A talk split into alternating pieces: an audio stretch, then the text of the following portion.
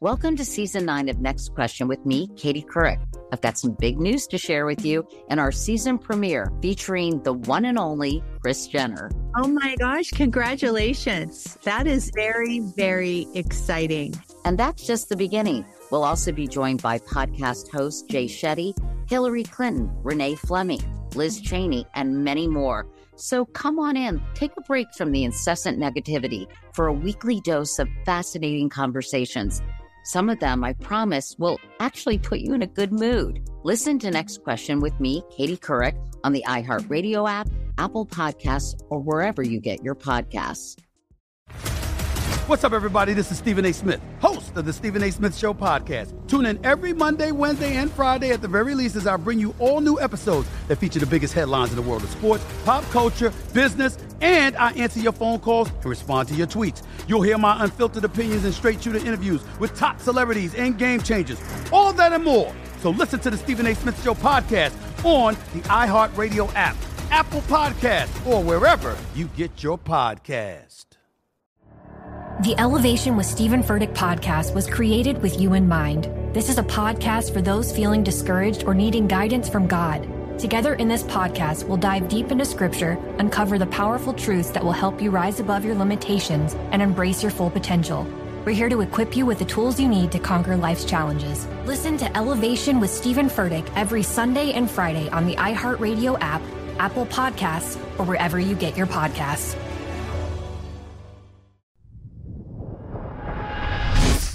Welcome to the Hardwood Handicappers Podcast. They're a bunch of guys who ain't never played the game and they never got the girls in high school and they just want to get in the game. With your host, Jonathan Von Tobel. See, the thing is, you guys look at me, you see the backwards hat, the uh, gray socks, the funky outfit, and you say, now this guy's a chump, am I right? No, fucking geek. I, I'm fucking geek. Only on the VSIN Podcast Network.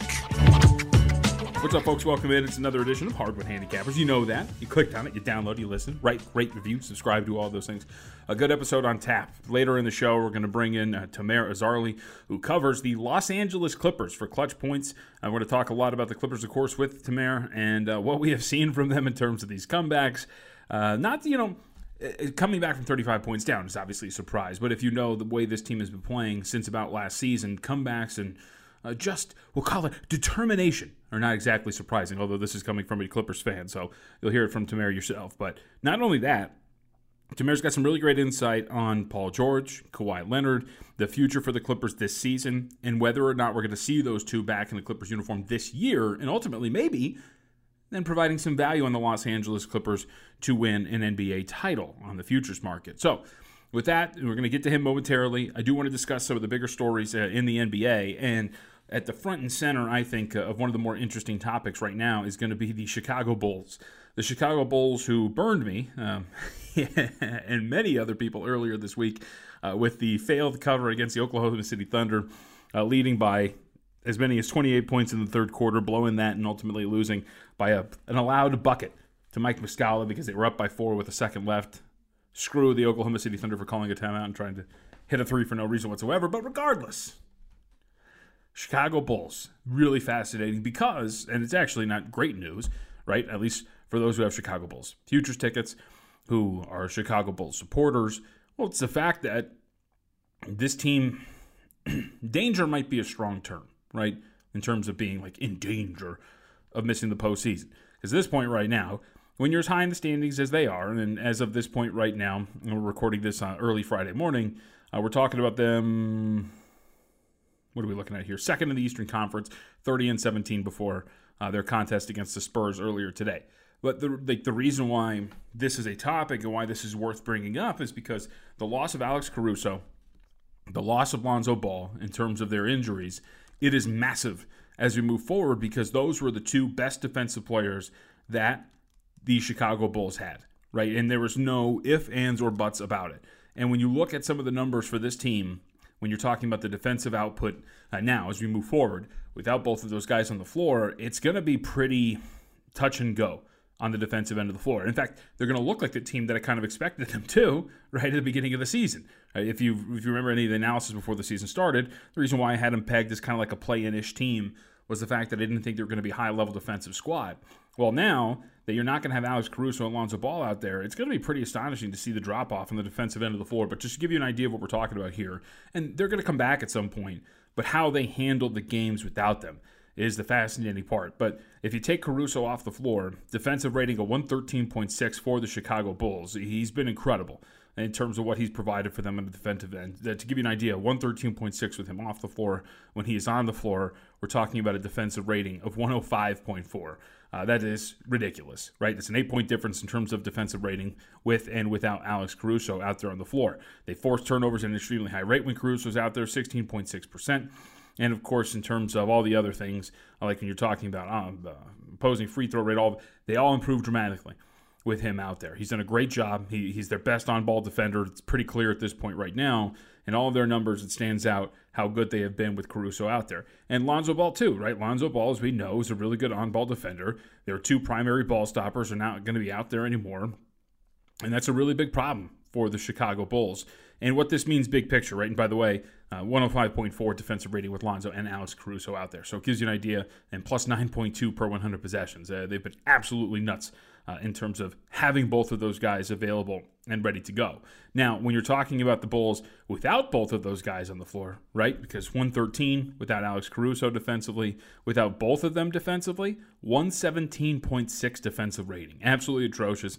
Those lineups would qualify for the eighth percentile of qualified lineups in the NBA. So, why this matters, obviously, because defensively, they're going to take a step back. But just what it means in terms of the standings going forward is going to be uh, something to monitor now as we talk about a potential slip down the standings for the Chicago Bulls. Because if you look at the standings in the Eastern Conference overall, just four games separate the Chicago Bulls from the Charlotte Hornets right now. Charlotte's, I bring that up because Charlotte is seventh seed, so that would put them in territory to, of course, have to force their way into a playing scenario. Only one and a half games separate Chicago from the Milwaukee Bucks, who are the sixth seed, right? So one through six are all just this mishmash of teams, right? The sixth seed Milwaukee Bucks are two games behind the Miami Heat for the top seed in the Eastern Conference, and that's all that separates the top six teams in the East. So a plummet, wouldn't even be a plummet, down to the sixth seed is is not in any way surprising if that's going to be the case for the Chicago Bulls, right?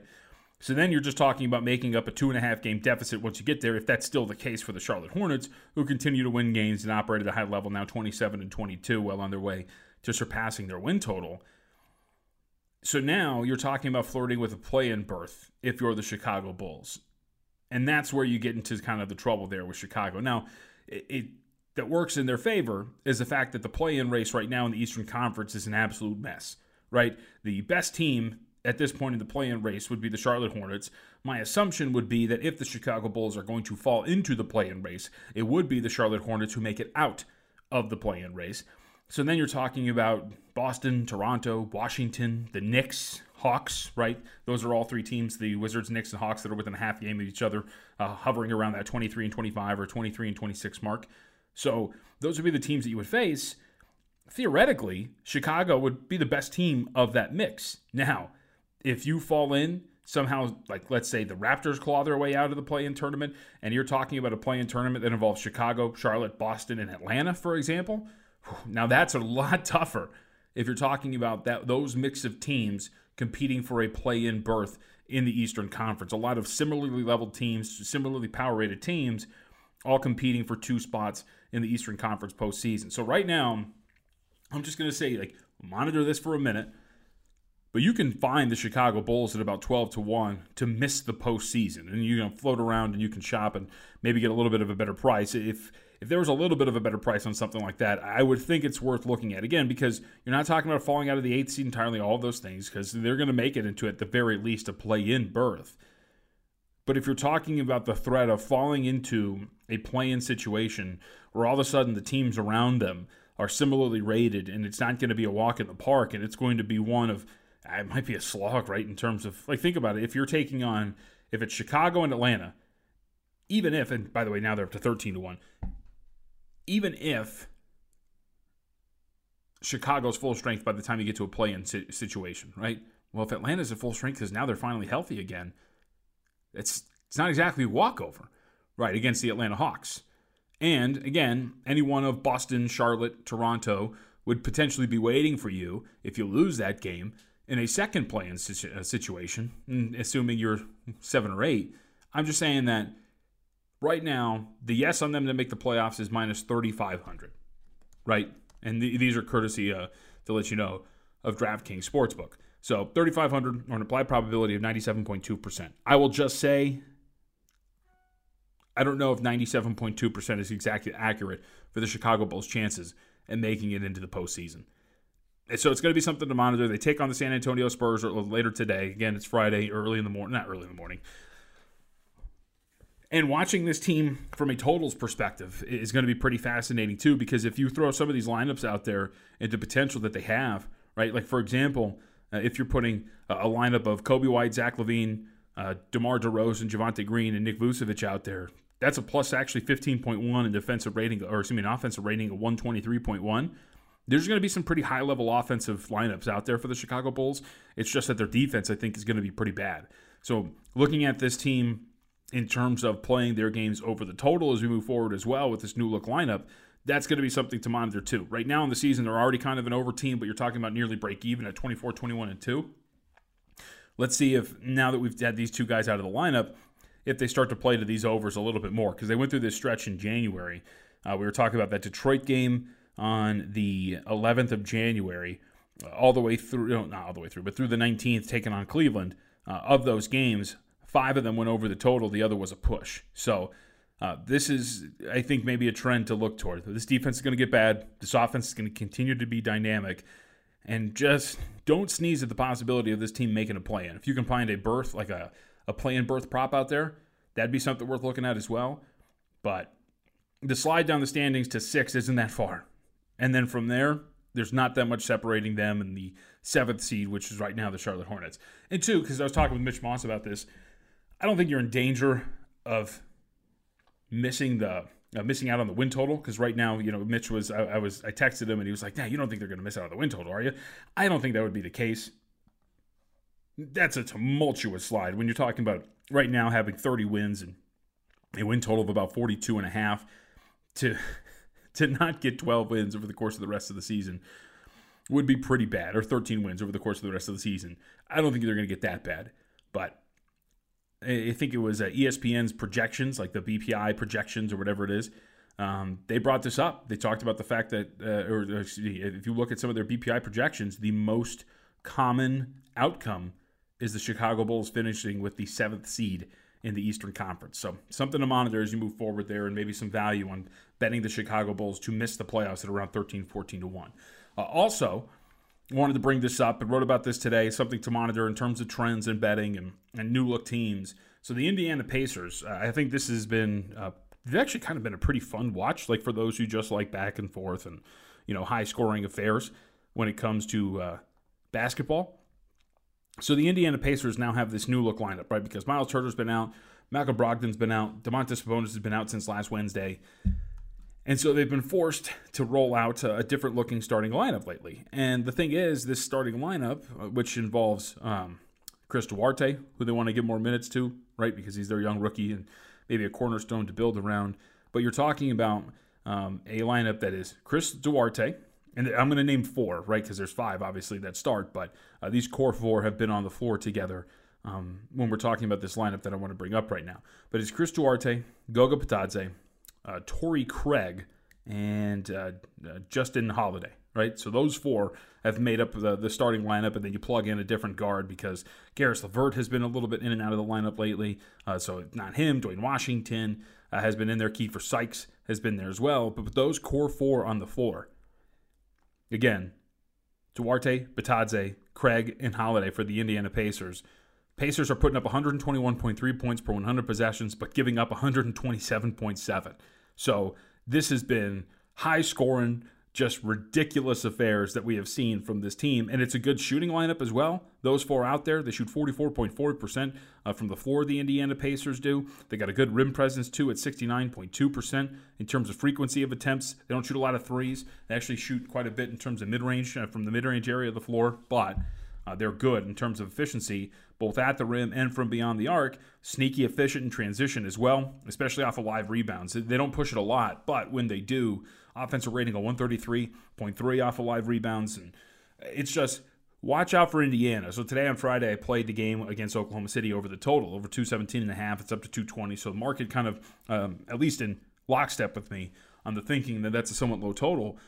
But this has been a difference for Indiana in terms of watching them and, and, watching the way that they have played. So, just a trend to look at in terms of playing these Indiana games over the total with this new lineup, as long as it's intact and as long as Miles Turner and Malcolm Brogdon on out there. Because even if Domantas Sabonis uh, potentially comes back, Sabonis, of course, is working his way back from an ankle injury. He got injured in the Los Angeles Lakers game last week that they ended up coming back in the fourth quarter of. Um, Domantas Sabonis, in terms of affecting this outcome, uh, that's going to be interesting because from a defensive standpoint, he's actually been a really big positive for this team um, throughout his career and this season in terms of the changes when he is on the court from off the court. Um, he's been a really big piece for them. He improves their defensive rating by 10.2 points every 100 possessions. They give up 109.3 when he's out there. So Sabonis coming back could potentially ruin it a little bit because he's a little bit of a better defender to plug into this lineup overall. But this has been an effective offensive lineup and a really poor defensive lineup, and it's led to some high scoring affairs. Hell, the other night, um, Charlotte dropped 158 points on them, but Indiana came back with 126. Game win over the total was 228 and a half, right? Uh, the Pelicans game, a 117 113 final. That game goes over the total. They play Golden State and drop 121 and win 121 to 117. The Los Angeles Clippers game, it was a 139 to 133 uh, matchup, too. So, it, as we have started to see that this lineup has gotten more starts, right? Again, those core four, we've started to see these games go over the total for the Indiana Pacers, and it's been something worth playing over the last couple of weeks. So, hey, who knows? I mean, at the trade deadline, Sabonis has been a name that's been thrown out there a lot this could be the lineup moving forward for the Indiana Pacers if Sabonis is traded away. And same thing with Turner if Turner never comes back. So Brogdon could ruin it too because he's a good defender. But if Sabonis is gone and Turner is gone, this is probably going to be your new look Pacers. And I think playing these games over the total as we move forward with Indiana is definitely going to be something worth tracking on. Uh, okay, before we get to uh, our guest today, one last note overall because uh, I would I would be a fool not to mention the movement that has started this week in terms of Jaren Jackson Jr. winning Defensive Player of the Year. Um, for those who don't know, which I would assume that you know, mostly everybody who's listening to this podcast understands what this is, but this has been absolutely incredible. So, two weeks ago, uh, if you guys remember, we had uh, Drew Hill on, right, to talk about the Memphis Grizzlies. And in doing some research on the Memphis Grizzlies, kind of came across it like, wow, you know, I've, I've, talked about this on the podcast before. I wrote about it, the defensive turnaround for the Memphis Grizzlies and how good it's been and the changes and all that, right? And then you get you kind of looked into it a little bit more and you realize like, wow, you know, Jaren Jackson Jr. is a really big part of this turnaround. Like how good he's been defensively, how good he's been in shot blocking. And then it kind of got me thinking. And you look at the defensive player of the year board and you you realize that, you know, yeah, Draymond Green's up there, obviously, Rudy Gobert's up there, Giannis Antetokounmpo.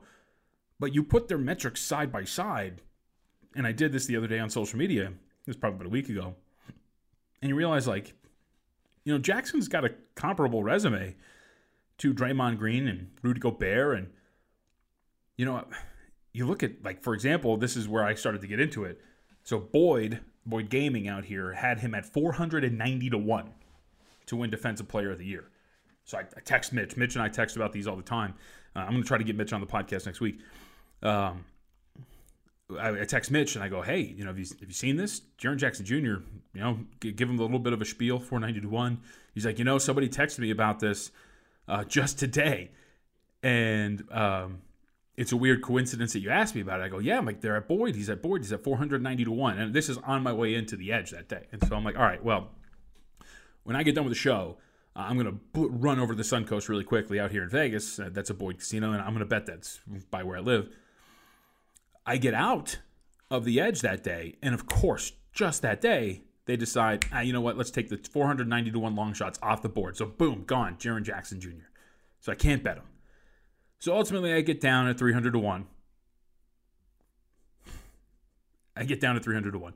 Um, and that's the that's the price that I can find, right? So this I sit on this for like a week and you know I brought it up here and there. I probably should be pushing it out a little bit more. And then Mitch, of course, because he's a thousand times more famous than I am and his show is a much bigger platform, brings this up and boom, just catches like wildfire, right? And what happened on like Wednesday night was absolutely incredible because you could clearly tell that there's a lot of support. And at a long shot like that, if you take like 5, 10, 15, 15 bets on like a $20 at 300 to 1 or 150 to 1, that liability adds up pretty quickly. So books are going to take notice and they're going to start to shift things around.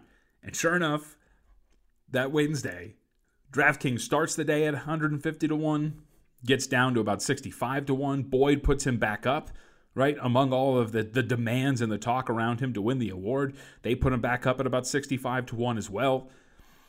Win. Win is the one lagger, which I should have. I, this is the one I, am hitting myself because I should have checked that. Uh, WynnBET had him at 500 to 1 that day, throughout the day, uh, before they took some action on him. Well, lo and behold, this thing moves and moves and moves. By the end of the day on Wednesday, at 65 to 1. Win goes as high as 8 to 1. And uh, as I look at it right now, consensus price on Jaren Jackson Jr. 30 to 1 or lower to win Defensive Player of the Year. So, like, this movement's been great. It has been hilarious to watch. It has been fun to track. Every single one of you who are listening to this and got in on it was absolutely fantastic of you to do so. Uh, but we are all we are all hand in hand cheering for Jaren Jackson Jr to a Defensive Player of the Year. It's gonna be it's gonna be freaking awesome, man. All right, so uh, with that, again, just keep the, keep an eye on those things. Bulls potentially to miss the playoffs. Indiana Pacers overs and what we're gonna do here, uh, what they're gonna be playing like as you move forward and as those lineups are continuing to roll out. Oh, and one more thing. This is going to be something I want to monitor starting. I should have started this earlier, but the Knicks right now 25th in net rating in the first quarter. This this starting lineup that Thibodeau keeps knocking his head over starting over and over and over again has been absolutely horrendous. And the Bucks today are two and a half point favorites in the first quarter. If Thibodeau doesn't make an adjustment, he starts the same five. Um, in terms of, let me pull this up for you so I get it exactly for you at this point right now. Uh, but it's Kemba Walker, Evan Fournier, Julius Randle, RJ Barrett, Mitchell Robinson. It's a lineup that has the sixth most possessions played, but is in the 12th percentile of net rating. Um, if that's going to continue to happen, playing against the Knicks in the four, the first quarter, especially in a situation like this where the Bucks are coming off a poor performance and they sucked against the Cleveland Cavaliers, it seems like it'd be uh, beneficial to be playing frequently against the New York Knicks in the first quarter of games.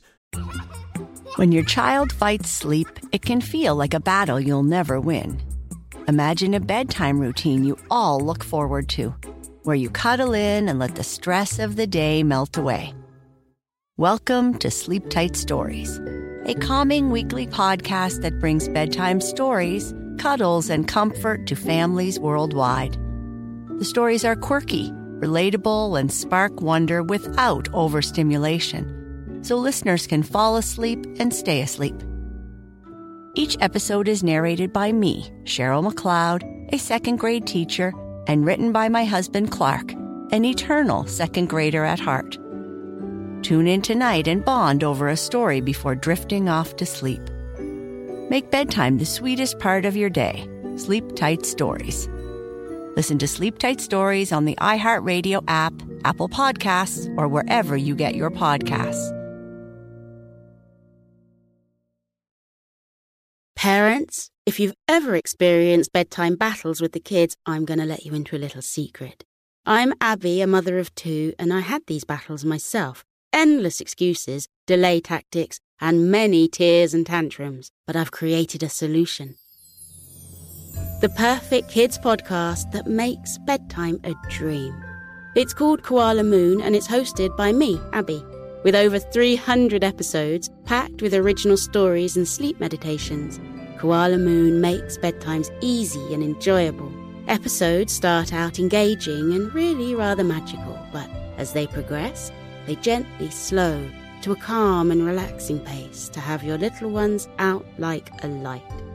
Since launching in 2022, Koala Moon has helped with over 20 million nights' sleep and received over 6,000 five star reviews. Win back your evenings. Listen to Koala Moon now on the iHeartRadio app, Apple Podcasts, or wherever you get your podcasts.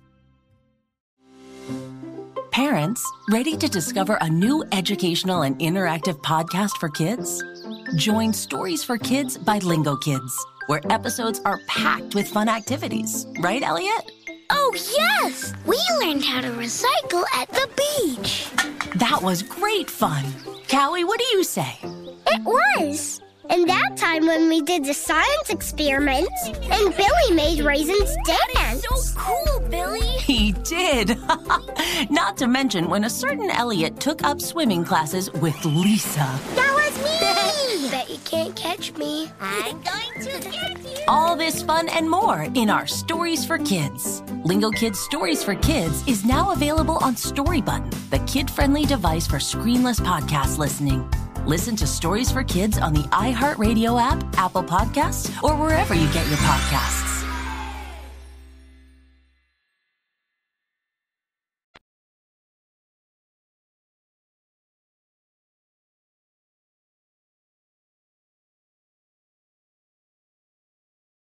Uh, Tomer Azarly is with us. Uh, you can follow him up on Twitter, Tomer Azarly, T O M E R A Z A R L Y, Clippers beat writer and content social for Clutch Point. So, Tomer, appreciate the time. Uh, first off, obviously the Clippers have been the talk of the town in the NBA world because of what they've been pulling off here the last uh, month or so. Uh, what I don't even know. Like, what's your takeaway from the, these ridiculous comebacks that they've pulled off, especially these last three, because they're just so close together? Yeah, I mean, first of all, thanks for having me on. I appreciate um, you allowing me to, to, you know, share some of my Clippers insight as well. Um, yeah, I, it's it's it's very strange because I think uh, when you look at the Denver comeback, the first game at home, uh, they scored 28 points in that first half, and that was just a brutal first half. I mean, I needed a coffee at halftime because I was just, I was I was a mess. I was not going to stay awake for that entire game. Uh, if, if, they were on pace for about 56 points, so um, and they were able to come back. Uh, they, they, had a big second half in that game, and you're like, all right, you know what? Sometimes a short, short-handed Denver team, they might take their foot off the pedal. Makes sense. Sometimes it could happen. Um, we saw them do it a few times last year against Atlanta. They were down, I believe, 25. I want to say mm-hmm. at home, uh, short-handed without Kawhi and PG. Um, and they, sorry, no, Kawhi and PG did play, but they were just playing. They weren't playing well. Uh, Terance Mann and Luke Kennard led that comeback. Um, and then you, you fast forward to, to this year. Um, you know, they had that the big road trip. Uh, I, I thought, um, you know, they opened up with a loss to Denver. An eight-game road trip with a loss to Denver was an overtime. They played fantastic basketball that game. Ivica Zubac had a career high 32 points.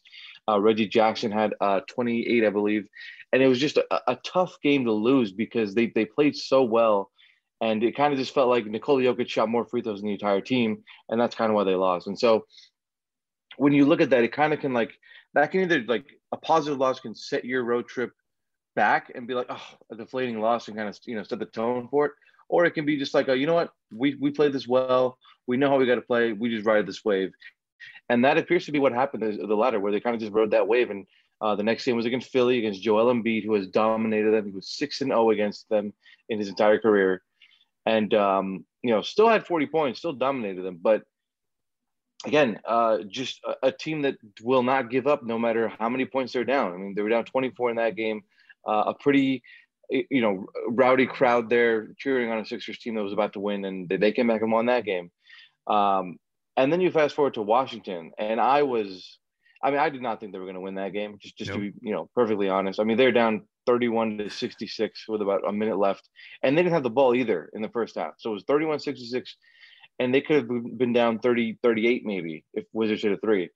And uh, they just kept chipping away. They kept pushing, and and you know they cut that lead down to 17 entering the fourth quarter.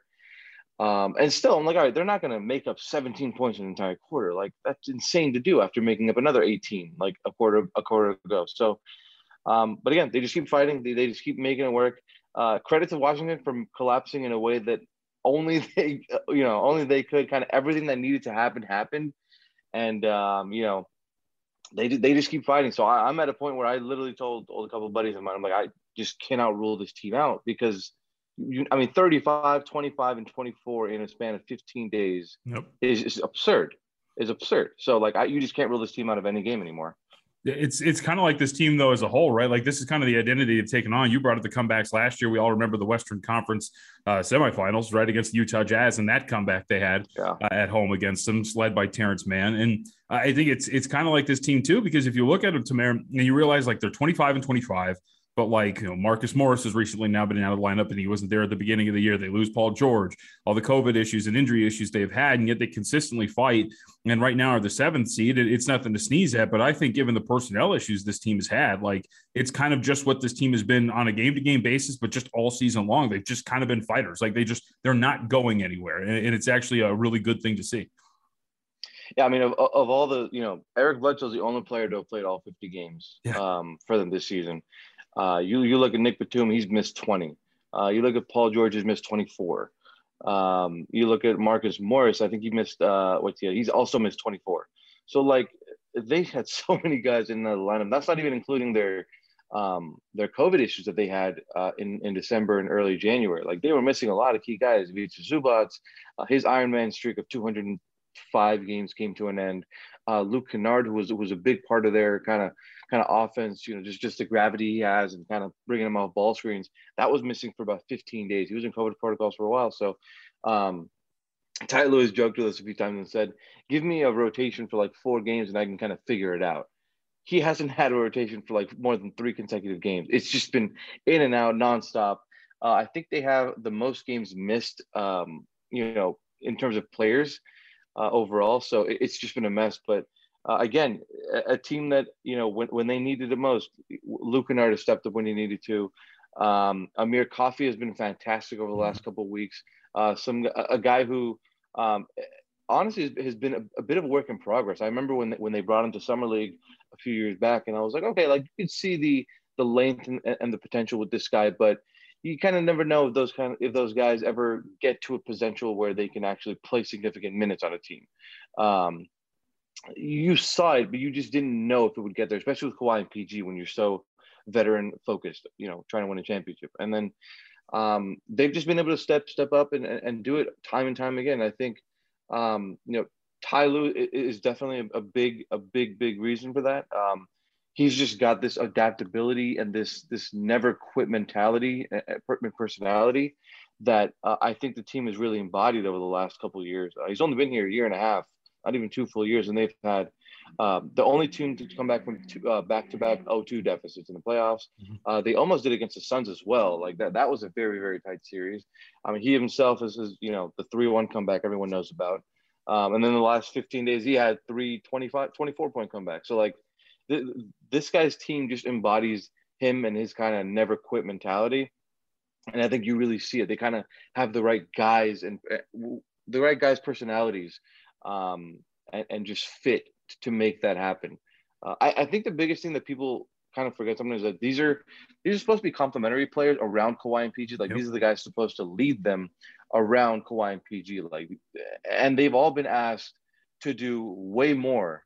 Uh, you know, they're asked to be, you know, one A, one B kind of scores with Reggie and Marcus when they're probably better off as two B or, or three B kind of scores, you know? So like for them to be 25 and 25, you know, Ty Lue was told this the other day. He was, he's asked if you have Marcus, Zoo, uh, Marcus, uh, Nico, Kawhi and PG play four combined minutes in the first 50 games, what would you, what would you say? He goes, I take, like, I take that considering all we've had, I'll take that. So um, that's kind of where they're at right now.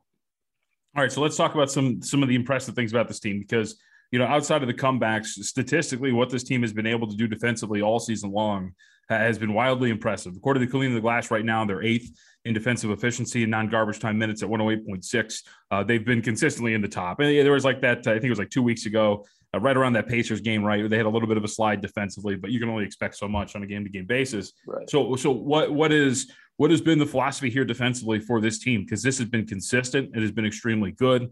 And when you watch them play, like there is there is no doubt that on the night to night basis, we'll get to the offense, but on, from a defensive standpoint, you're going to get a top tier performance each night. Yeah, I mean, I think that one of the biggest things about this team is they're they're a low. I think they're one of the lowest foul rate teams in the league. They, they don't they don't let their opponents shoot a lot of free throws. I think they were they were first in the league for a long time. I don't know if that's still first because they did let Embiid go off for a bit and Jokic go off for a bit. Cleaning the glass um, has got him at uh, third right now in free throw rate. So 16.2 opponent free throws made every 100 possessions. Yeah. So so they're right up there with, with, with the best of the league. And I think that's just been the key. I think the key to their, their defense is not putting opponents on the lines, not giving them free points, not stopping the clock.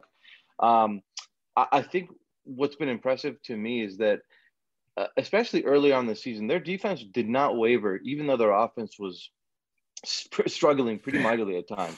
Like I went up to Reggie Jackson after a game and I was like, I think this was about 15 games in.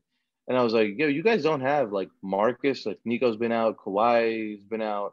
Like, are you surprised at how good you've been defensively? He's like, honestly, I can see why you'd be surprised because we're missing a lot of big name guys, but we just have the effort. Like we just we are so locked in and we're so communicative and we're just we're just locked in on on even though we're not clicking offensively, like we really, really, really are trying defensively. And I think that's just that's what it comes down to for them. It's, it's effort. Um, you, you, can never question that team's effort. You know, Ty Lue talked about that a lot. Um, talent disparity, maybe you'll see it there, of course, but uh, that team's effort, you, will never see. I mean, we, we haven't even talked about the Brooklyn game where they, they were trailing that game by about 15, I think, in Brooklyn uh, without, I think, Batum, Morris didn't play that game. So, like, they had a lot of guys out of that game and they came back as well against KD and James Harden. So, uh, this team just, just has a, a, a defensive mindset that, that I, I honestly have been surprised to see, but it's been pleasantly surprised because, um, like I said, like if their offense isn't clicking, they are absolutely committed to getting back defensively. They've had a few lulls here and there, but again, that's expected over an 82 game season. Uh, like you said, the Pacers game. Uh, I guess the, the positive of that is that they did put up 139 points. So uh, Ty Lue was like, you know what, I'll take the offense because we kind of got a good offensive game, but um, you know, wasn't happy with the defense, and I think it showed as they kind of cleaned it up on this road trip. So um, again, the biggest thing for me is like they're not they're not usually having like shut down games, but they're having really really good stretches where they're able to they're, they're coming back from 35 from 24 for a reason because they're having really mm-hmm. great defensive stretches so like while it might not show like you know points per game wise which is a, a bad stat to look at honestly but um they are having great defensive stretches that are allowing them to take leads and come back in games and all that so um just a team that won't quit won't quit really determined to play for one another uh based on all, all the you know press conferences and interviews I've done, they're really committed to playing for one another and they like playing with one another. I think they don't, they don't want to let each other down. And I think that's kind of what it comes down to. and and to speak to how good they've been defensively as well, right? It's it's impressive to have a net rating of only negative one when you have, uh, I think right now they're like 25th, 26th in offensive rating for the season. Like it speaks to how good they've been on the defensive end of the floor. So let, us talk about that because is it just as simple as like you mentioned it? These are a lot of role players. These are tertiary pieces for the most part that are supposed to play along and outside uh, of the guys who are meant to be the main shot creators. You know, not a lot of north south presence, right? They're 28th in terms of frequency of shots within four feet of the basket. Uh, they themselves, uh, it's surprising actually. There was a stretch where they were drawing some free throws, but still, right now, 24th in their own free throw rate offensively. Is it that simple that this offensive is just this offensive? I don't want to call it a slump now. These issues are going to continue because they just don't have that guy to create and attack consistently within four feet of the basket. Uh, I I think it's fair to say that. Yeah, I mean, right now I think they're tied with Houston for the 26th worst. Yeah, so like mm-hmm. they're or they're just where yeah 27 So like they, they've been pretty. They they've had struggles again because these are these are not supposed to be you know one A one B guys. These are all complementary guys around PG and Kawhi. Like I think when you plug PG and Kawhi into this team, this is a title contending team when healthy. Um, but it's just that you know Eric Bledsoe has been one, one of the best guys to get into the rim. Um, you know, he, has been that guy the last couple years. I think he had a bit of a down year last year in New Orleans, but um, like we saw what he was in Milwaukee, we saw what he was in Phoenix. Like he was great at driving to the rim. I think he was like top five or top six in the league uh, in drives per game. So like, um, you know, he's a guy who's been really, really good for this team. Uh, just just putting some some kind of pressure um, on the rim. I remember asking Ty uh, before they went on this road trip. I was like, you know, the starters kind of don't get to the paint as much. They don't they don't put as much pressure on the rim. But your second unit with Amir and and and and Eric kind of kind of do. Uh, like how do you kind of balance it out? And he's like, well, we don't really have those guys in the starting lineup right now. Um, we just kind of play out of Marcus in the post. Um, Reggie will do what he does. He kind of gets to the, um, you know, mid-range area about 10 feet. He's done it a bit, bit more of late, uh, getting to that little floater range, but um, not enough in my opinion. And the, the, I think the biggest thing is that he can, and I think he's realized that. Like before he went on the trip, I remember he told us, um, "I've been kind of letting defenses off the hook. Uh, I've been kind of shying away from contact of late, and, and it's, it's something I'm, I'm, I'm noticing, and I'm trying trying to correct and put more pressure on the defense. And we saw that in the Denver game, the first game of this road mm-hmm. trip, where they really attacked Nikola Jokic. He got in the lane, uh, got to the little floater eight foot range, and, and, and was knocking those down. So. Um, yeah, I mean, a negative net rating through 20 through 50 games, and they're they're 25 and 25. I think again, you'll kind of take that considering Uh, PG's missed 24 games. Kawhi hasn't played at all. Marcus missed the first month, and now he's missing a few games for personal reasons. So, um, kind of is what it is. But again, like um, these offensive struggles will kind of continue and waver here and here and there.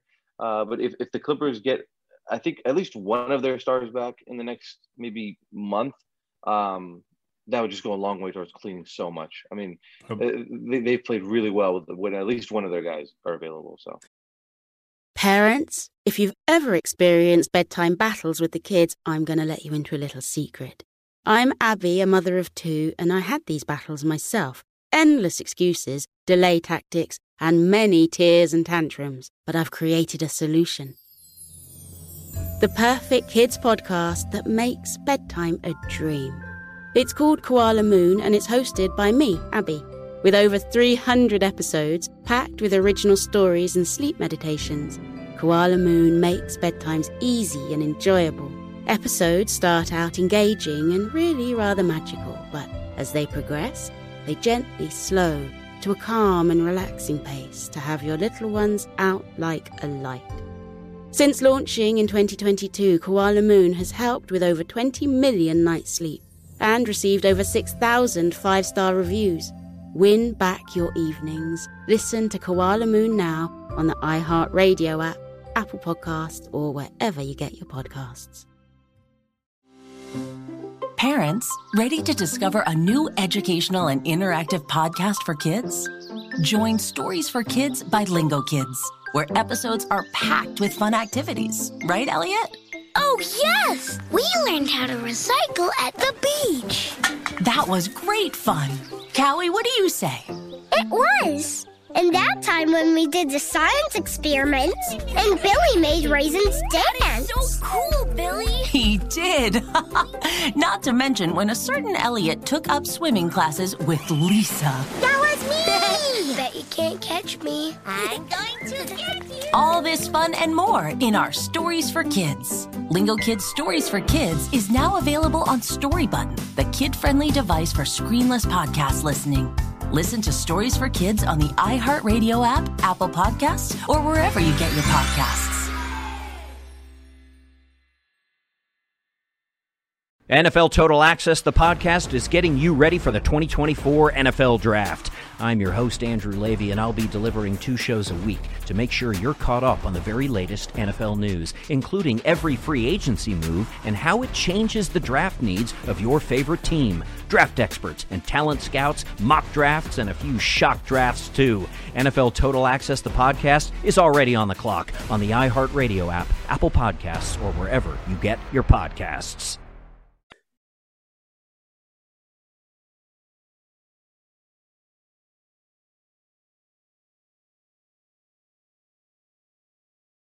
So let, us talk about that because that's kind of the elephant in the room, and, and that's what what's hanging around this team. Because you know you mentioned it out here in Las Vegas. So at one point, right after Paul George got hurt, that they dropped plummeted over at the Westgate Superbook to 100 to one to win an NBA title.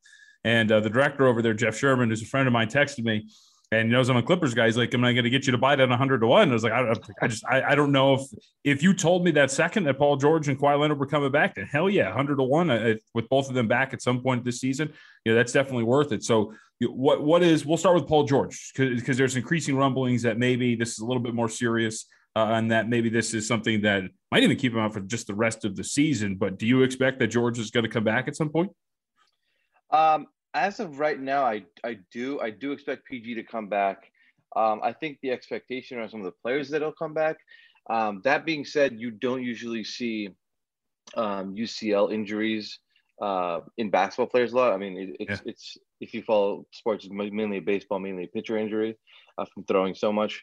Um, and I, I, remember when it when it happened, um, you know, he was really struggling to dribble and had some some pain in dribbling and shooting. So uh, they shut him down for a few weeks, came back, um, and they conducted the MRI where they saw that uh, torn UCL. So, I mean, look, the way I see it, if he if it was fully torn, or if it was torn to, to a point where he can return this year, they would have had the surgery because that's a mm-hmm. uh, you know a long timetable to return.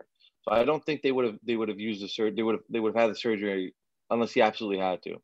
So what, what it tells to me, and this is without any like you know medical kind of uh, experience in this on this one in particular, but like it's not it, they they have optimism that he can return I think they just want to kind of see how his elbow responds to more and more rest. If it's healing at, at a good rate, I mean, maybe he doesn't come back after the All Star break. Maybe he comes back late March, um, depending on what they see.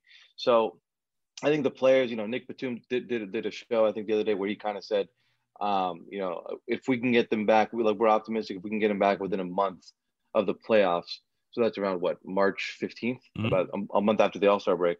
Um, if we can, we we hope we can get him back by around then um, for Kawhi and PG. So um, I, I think I think that's fairly optimistic. If they if they get him back with a month left, I I, I don't see why that month might not be you know isn't enough time for them to get it together. Yeah. Um, but that's kind of the update on PG right now. And, and Kawhi, I mean, there was the reports right about a month ago. Hey man, way ahead of schedule. I saw a great IG post of him with all the wires out of him doing like one-legged squats and you know crap like that, look like a cyborg and everything. Um, you know, I think some of the conversations that I've had and the worry that has been for people to start connecting to speculation, which is, uh, you know, like if you reach a point where we're nearing the return, but this team is kind of like wavering and not really in a play-in race, like what's the point of coming back essentially? But this team's keeping themselves in it, and, I think that keeps it alive. That Paul George, Kawhi is probably going to come back now. Yeah, I mean, I think you know, going back to to the contract that he signed. Um, the four year deal with an opt out for the fourth year. Um, I think that was the most shocking, most surprising option. I think in terms of trying to get more money, he could have done he could have done the I think a four year deal after, or he could have, he could have done a one plus one yep. and then and then signed a four year deal and gotten the max money there. And so he didn't, and that kind of was like, okay, so you're not really focusing on the money here, and um or the long term money. And what he what he said to us on media day was, I'm I'm trying to come back this year. I, am I'm, I'm working hard to come back. Uh, I didn't want money or, or, the contract situation to be hanging over. I don't want any speculation. Like I want my focus to be on coming back, and that was pretty much the bottom line. And I think um, you know even dating back to um, I want to say September, uh, there were reports that he was ahead of surgery. So like ahead of ahead of ahead in his recovery mm-hmm. um, from the ACL surgery. So like I think by all accounts he, he is he is a little ahead of schedule.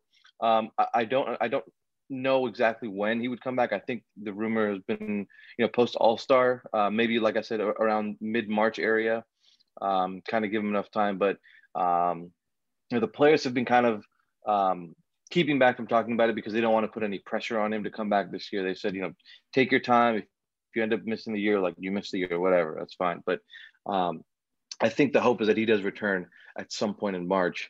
Uh, and, and I, I don't know how much the Clippers record really matters in this um, because it, I think everyone knew this team was, was not going to be as great without uh, Kawhi, and they definitely were not going to be as good without PG. So like they're they're they're fully in the mix for things right now. They're what the seventh seed. They're tied for the seventh seed in the West.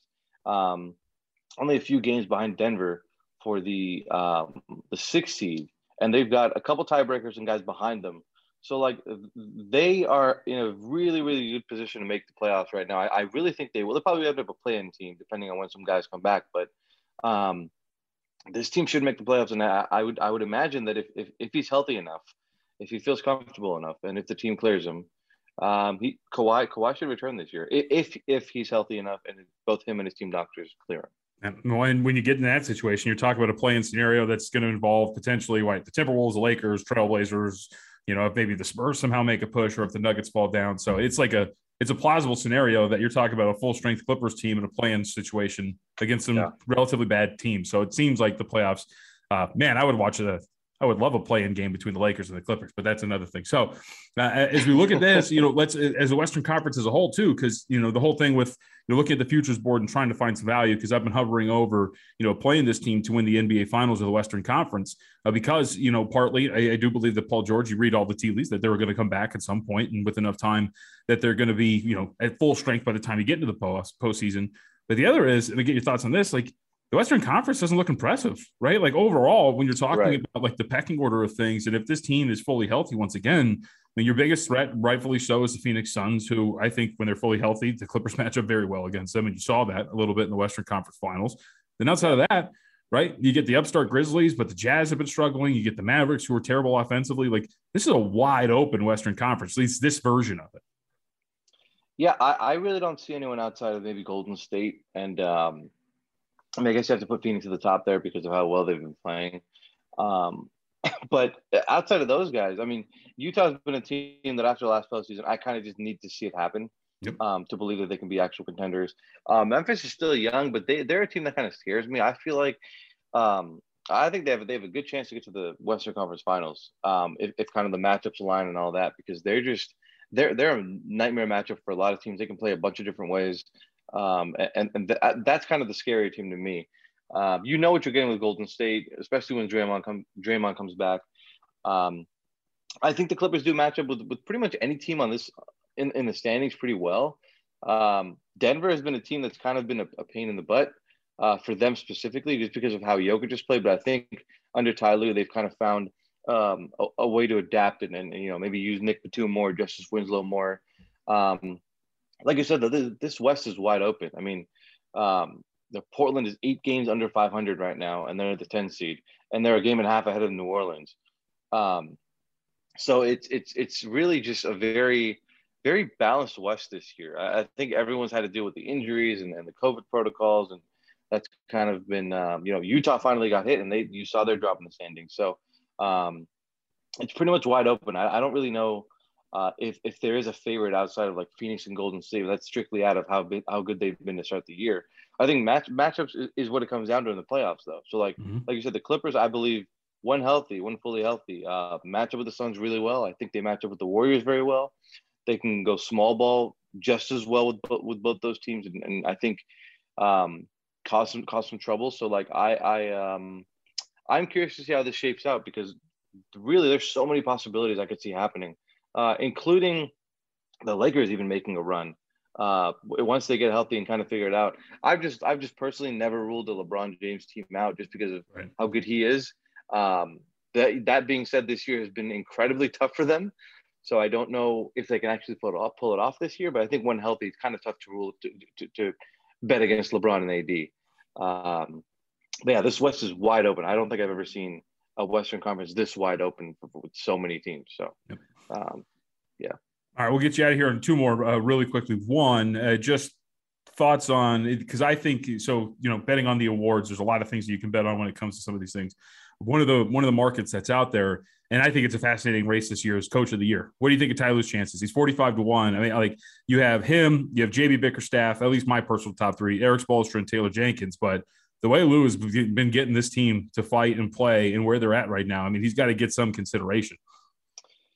Uh, oh, no, he absolutely will, will get consideration. Um, I think you have to look at Taylor Jenkins and JB Bickerstaff as the yep. one and two, in my opinion, um, just because, I mean, Cleveland has been so freaking good. Like, I'm just, I'm amazed. Like, I love watching them just because of how, like, just how versatile and how, how well that team has been playing. So I think to me, it's probably like JB Bickerstaff, Taylor Jenkins, and then I put Ty Lue third. Um, he's definitely in the conversation. I think when you look at things as a whole, um, just being where they are right now, considering how many guys they've missed, and I think the way in which they've come back and from so many games, and the way in which Ty has kind of made in-game adjustments. I, I think um, there was a GM survey in the offseason, and and Ty Lue was voted like um, best coach or something, best coach or most adaptable coach or something like that, mm-hmm. uh, just for his in-game adjustments. Uh, he's he's literally just thinking and, and, changing things on the fly as he sees fit uh, which is a bit different from their previous coach. Um, so that, that's been something that's definitely been welcome. Uh, but I think, yeah, if, if you look at Coach of the Year, he definitely deserves consideration. Um, I could see him winning it, uh, but I, I, I, do think that Memphis and and, and Cleveland's um, you know rise over the last couple of months has been it's gonna be hard to ignore when it comes to the Coach of the Year race. So, um, but yeah, Ty Lue's definitely been fantastic. He's, he's been great. He's been amazing. What do you make of their uh, their spot tonight against Miami? I feel, I feel like situationally it's kind of tough, right? You're talking the sixth game uh, of an eight game road trip, the, the, comebacks, of course, as we have talked about, in, and against a team like Miami, it's I feel like it is a brutal situation for them just walking into something like this on the road. Um, I mean, Jimmy Butler is still questionable, I believe. I don't yep. think he's playing. Lowry is out. Um, Lowry's the guy who torched him for 22 points in the fourth quarter the last time they played in LA. Um, I, don't, I don't think Jimmy's played them since he's been in Miami. He I, I, I might be incorrect about that, but um, yeah, I mean, look, not not ideal. Um, you, you, have a lot of guys out. I think Marcus Morris is out again for personal reasons, but um, I mean, if you're if you're gonna if you're gonna bet on any team to win, uh, yeah. shorthanded on the road, it might might as well be the Clippers. I mean, the the one thing that does give me trouble is Bam Adebayo is back, and Erik Spoelstra is like top three coach right now, behind probably Pop and I don't know. He might be top two then uh, yeah. to me. So like he's a fantastic coach and the guy who just like Ty is very adjustable, very you know uh, adapting on the fly, and, and and is a great coach. So um, I don't know if I picked the Clippers to win today, but I definitely would not be surprised if they win. I mean, this just everything this team has done has been shocking and more over the last like month. So uh, I can never I can never rule this team out of a game. I just I just can't. It's, it's been amazing to watch. His name's Tomer Azarly. Again, uh, Clutch Points. You can follow him on Twitter at Tomer Azarly. Man, uh, I appreciate the time. It, it, was really good to talk to you. And uh, hopefully we get you in again uh, right before the playoffs. The Clippers may be in a play-in or a playoff situation. We can discuss that. No, of course. Thank you for having me. I appreciate it. Anytime, man. Again, Tomer Azarly. Welcome to season nine of Next Question with me, Katie Couric. I've got some big news to share with you in our season premiere featuring the one and only Kris Jenner. Oh my gosh, congratulations. That is very, very exciting. And that's just the beginning. We'll also be joined by podcast host Jay Shetty, Hillary Clinton, Renee Fleming, Liz Cheney, and many more. So come on in, take a break from the incessant negativity for a weekly dose of fascinating conversations some of them, I promise, will actually put you in a good mood. Listen to Next Question with me, Katie Couric, on the iHeartRadio app, Apple Podcasts, or wherever you get your podcasts. What's up, everybody? This is Stephen A. Smith, host of the Stephen A. Smith Show podcast. Tune in every Monday, Wednesday, and Friday at the very least as I bring you all new episodes that feature the biggest headlines in the world of sports, pop culture, business, and I answer your phone calls and respond to your tweets. You'll hear my unfiltered opinions and straight shooter interviews with top celebrities and game changers. All that and more. So listen to the Stephen A. Smith Show podcast on the iHeartRadio app, Apple Podcast, or wherever you get your podcast. The Elevation with Steven Furtick podcast was created with you in mind. This is a podcast for those feeling discouraged or needing guidance from God. Together in this podcast, we'll dive deep into scripture, uncover the powerful truths that will help you rise above your limitations and embrace your full potential. We're here to equip you with the tools you need to conquer life's challenges. Listen to Elevation with Steven Furtick every Sunday and Friday on the iHeartRadio app, Apple Podcasts, or wherever you get your podcasts.